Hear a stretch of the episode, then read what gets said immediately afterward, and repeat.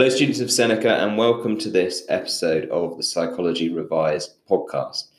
In this episode, we're going to give you a quick rundown of the things you need to know before your exam tomorrow. So, this is called, we call it the night before podcast. We're going to run through a few things specific to your paper two A level exam, um, and we're just going to put your mind at ease, hopefully, by going through a few of those topics um, with you.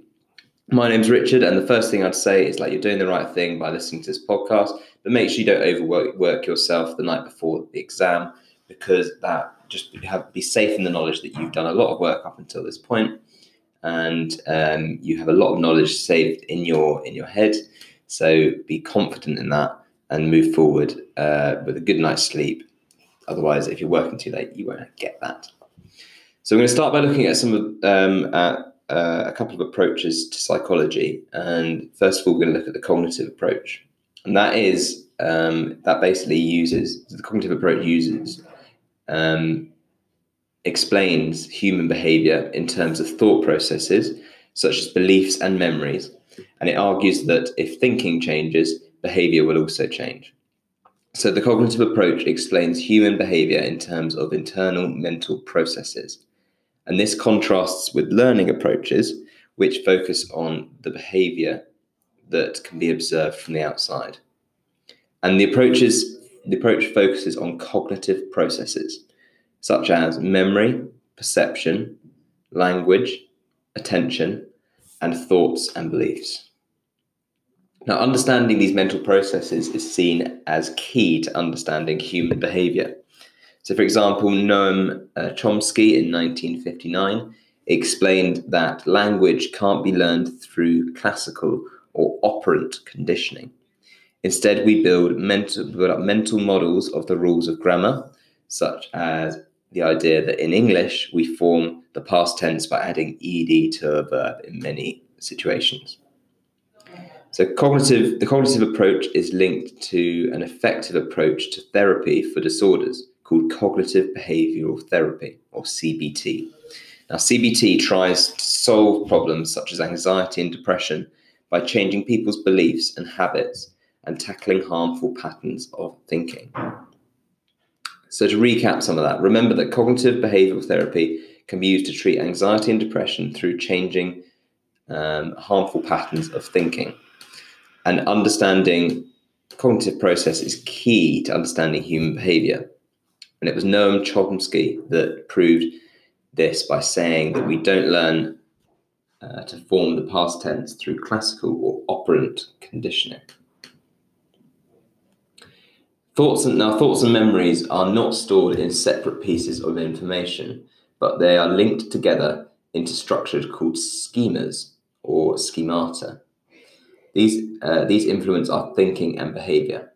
So a scheme is a cognitive structure where thoughts and memories are linked together and it influences future thinking. Schemas derive from learning throughout life, and because of this, schemas are influenced by culture in which you go in which you grow up in. A young child tends to have very simple schemas about objects, um, situations, and animals. According to the research by Jean Piaget, um, new information is added to schemas through a process called assimilation. But sometimes, due to inconsistent information, the, uh, a new schema forms through a process called accommodation. So, for example, a young child may have a schema for a bug that includes both spiders and insects, but as they get older, they learn that spider is not a type of insect. So the spider schema and insect schema become separate in the child's mind. A British researcher, Frederick Bartlett, uh, showed how memories can be distorted by schemas. When he told some, his students stories about Native American ba- a, a Native American battle, they tended to miss out, miss parts out and change things that were later recalled when they later recalled the stories. This is because parts of the stories did not fit with the participants' cultural schemas. Now, a stereotype is an example of a schema. It is an oversimplified set of ideas about a group of people that can late, uh, affect later thinking and behavior towards uh, those groups of people. So, next, let's have a look at the biological approach to psychology. So, every person has a unique genetic code, and this arises through genetic variation. Genetic variation, the genetic difference between individuals, is what contributes to a species adapt, uh, adaptation to its environment. In humans, genetic variation begins with an egg, uh, about 100 million sperm, and fertilization. And the egg and the sperm each contain 23 chromosomes containing uh, a long string of genetic material known as deoxyribonucleic acid, which you'll know as DNA. DNA is made up of many different genes. Now, genetic variation is what contributes to a species' adaptation to its environment. In each chromosome, sequences of DNA make up the genes that may control physical traits such as eye or hair color. A single gene may have different variations known as alleles. For example, these alleles may cause the carrier of the gene of that gene to have blue eyes or green eyes. When an egg, uh, when a sperm and egg fuse, each parent contributes half the genetic information carried by the offspring, and the resulting physical characteristics of the offspring, which are known as their phenotypes, are determined by the genetic material from their parents, which are called their genotypes. So, phenotypes are the physical characteristics of offspring, and genotypes are the genetic material from the parents. Although our phenotype, remember the physical characteristics of the offspring, is partially controlled by our genotype, it is actually as a result of a combination of genetic and environmental influences. Our environment is incredibly important in determining not only when and how our genes express themselves, but also in what combination. Although genes provide an important biological blueprint for our bodies, they also have an effect on our behavior. And a famous study shows that both our genes and our environment play an important role in the ex- expression of psychological disorders. So there's also you need to know about Darwin's theory of evolution by natural selection, and that can be applied in the field of psychology. Evolutionary psychologists try to explain psychological traits by uh, as survival survival enhancing adaptations. So in simple terms, the theory states that organisms that are better suited to their environment will survive and reproduce, while those that are poorly suited to their environment will die off. And that is all we're going to look at for biological approaches. So let's have a look at something slightly different now. We've looked at a couple of approaches to psychology. Let's have a look at some research methods, and in particular, look at ethics around research methods. So, ethics is a very important and controversial topic in psychology. Participants must consent to, uh, to all that they could be subjected to, and sometimes animals, uh, animal subjects must be used instead. So, today, scientists agree that good research is ethical in nature and is guided by a basic respect for human dignity and safety. But it has not always been that case, and there's plenty of examples in the past where that uh, that hasn't happened. So modern researchers must show that their research, uh, the research they perform, is ethically sound. And any experiment involving the participation of human subjects is governed by extensive, strict guidelines designed to make sure that the experiment does not result in harm to anybody. Now, each participant must sign an informed consent form before they can participate in an experiment.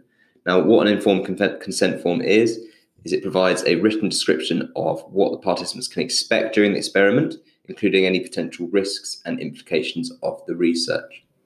It also lets the participant know that they are their involvement is completely voluntary and they can dis- be discontinued without penalty at any time.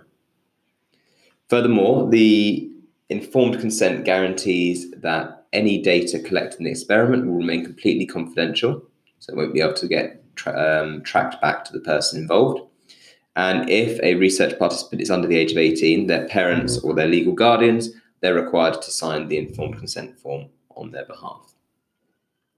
Now, while the informed consent form should be as honest as possible, sometimes deception is necessary to prevent participants' knowledge of the exact research question uh, from affecting the results of the study. So, deception involves purposely misleading experiment um, participants to maintain the integrity of the experiment, but not to the point where deception could be considered hard, harmful. In cases where deception is involved, participants must receive a full debriefing upon conclusion of the study. Now, many psychologists conduct research involving animal subjects instead of human subjects because the level of consent uh, is, is needed is lower. And often these researchers use rodents uh, as subjects for experiments. This does not mean that animal researchers are immune to ethical concerns. The humane and ethical treatment of animal research subjects is also a critical aspect of this type of research. And researchers must design their experiment to minimize any pain and distress to animals serving as research subjects. So let's have a look at some two to four mark questions to do with research. So what I'm going to do here, I'm going to ask you a question. I want you to either pause the podcast and have a think about the answer, or I'll give you a little bit of time to think about it as well, but then I'll go through what the answer is. So explain the purpose of a pilot study in research in psychology. Well, a pilot study is a small scale study which is done to test out various aspects of methodology before a full study is run. And in general, it's done by a small numbers of participants that uses similar materials, procedures, instructions, and so forth. So this allows researchers to check that things work in the experiment. It can also allow minor modifications to instructions, for example, or an, uh, an alteration to the time allocated to the task.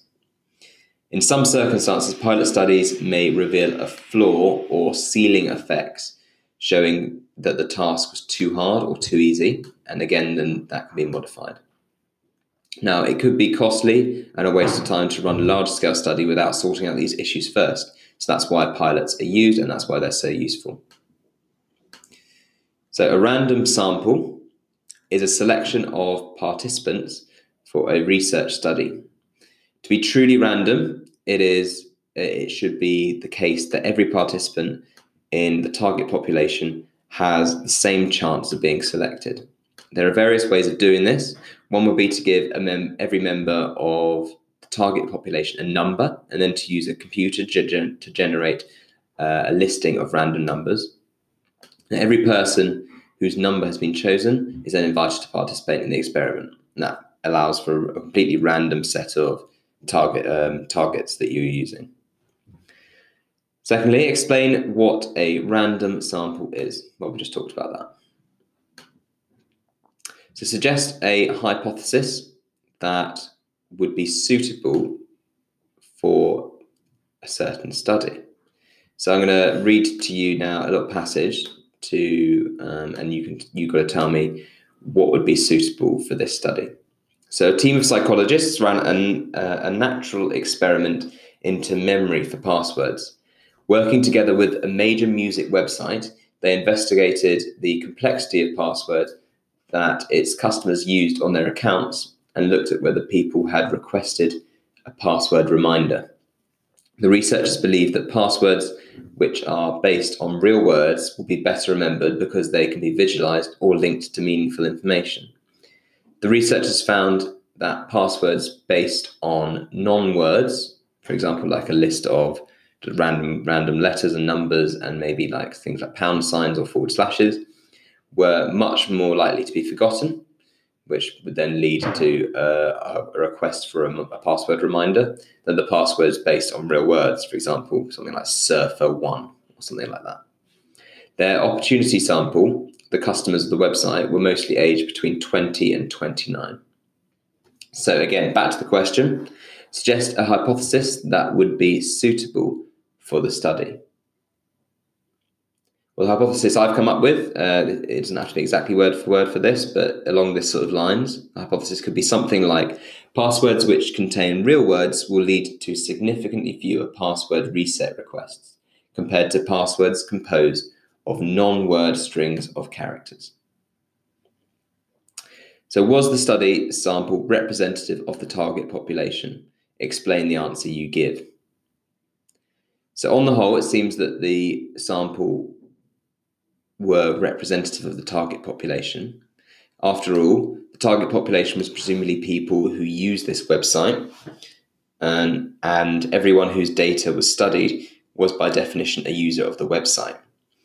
So even though the sample included quite a narrow range, age range, it could still be representative if um, that is the group that typically uses this, this music site, and therefore the population that researchers aim to study. So I think that's probably all we're going to talk about today uh, in this episode. Um, last thing I want to do is just run through a couple of stress busters, stress busting tips to help you before the exam tomorrow. So make sure you take regular breaks if you when you're doing revision. Do some exercise, really important, really good for your mental health and your stress levels to get a bit of exercise done. Make sure you have a proper meal both tonight and also in the morning before your exam. And don't forget, you've got this, all right? You've um, you spent a lot of time working really hard to get to this position. The exam's tomorrow. Think about the end of the exam tomorrow, how great you're going to feel to have one more exam down and one more step closer to the end of your exams. So, last thing to say is from everyone at Seneca, best of luck tomorrow. We hope it all goes well for you, and we'll see you again soon good luck for your exams. We're going to be releasing night before podcasts before every exam. And if you head on over to YouTube on every weekday, we are going to be doing live streams at 4.45 and 5.30. So make sure you subscribe. And while you're at it, rate us five stars. We're amazing. good luck.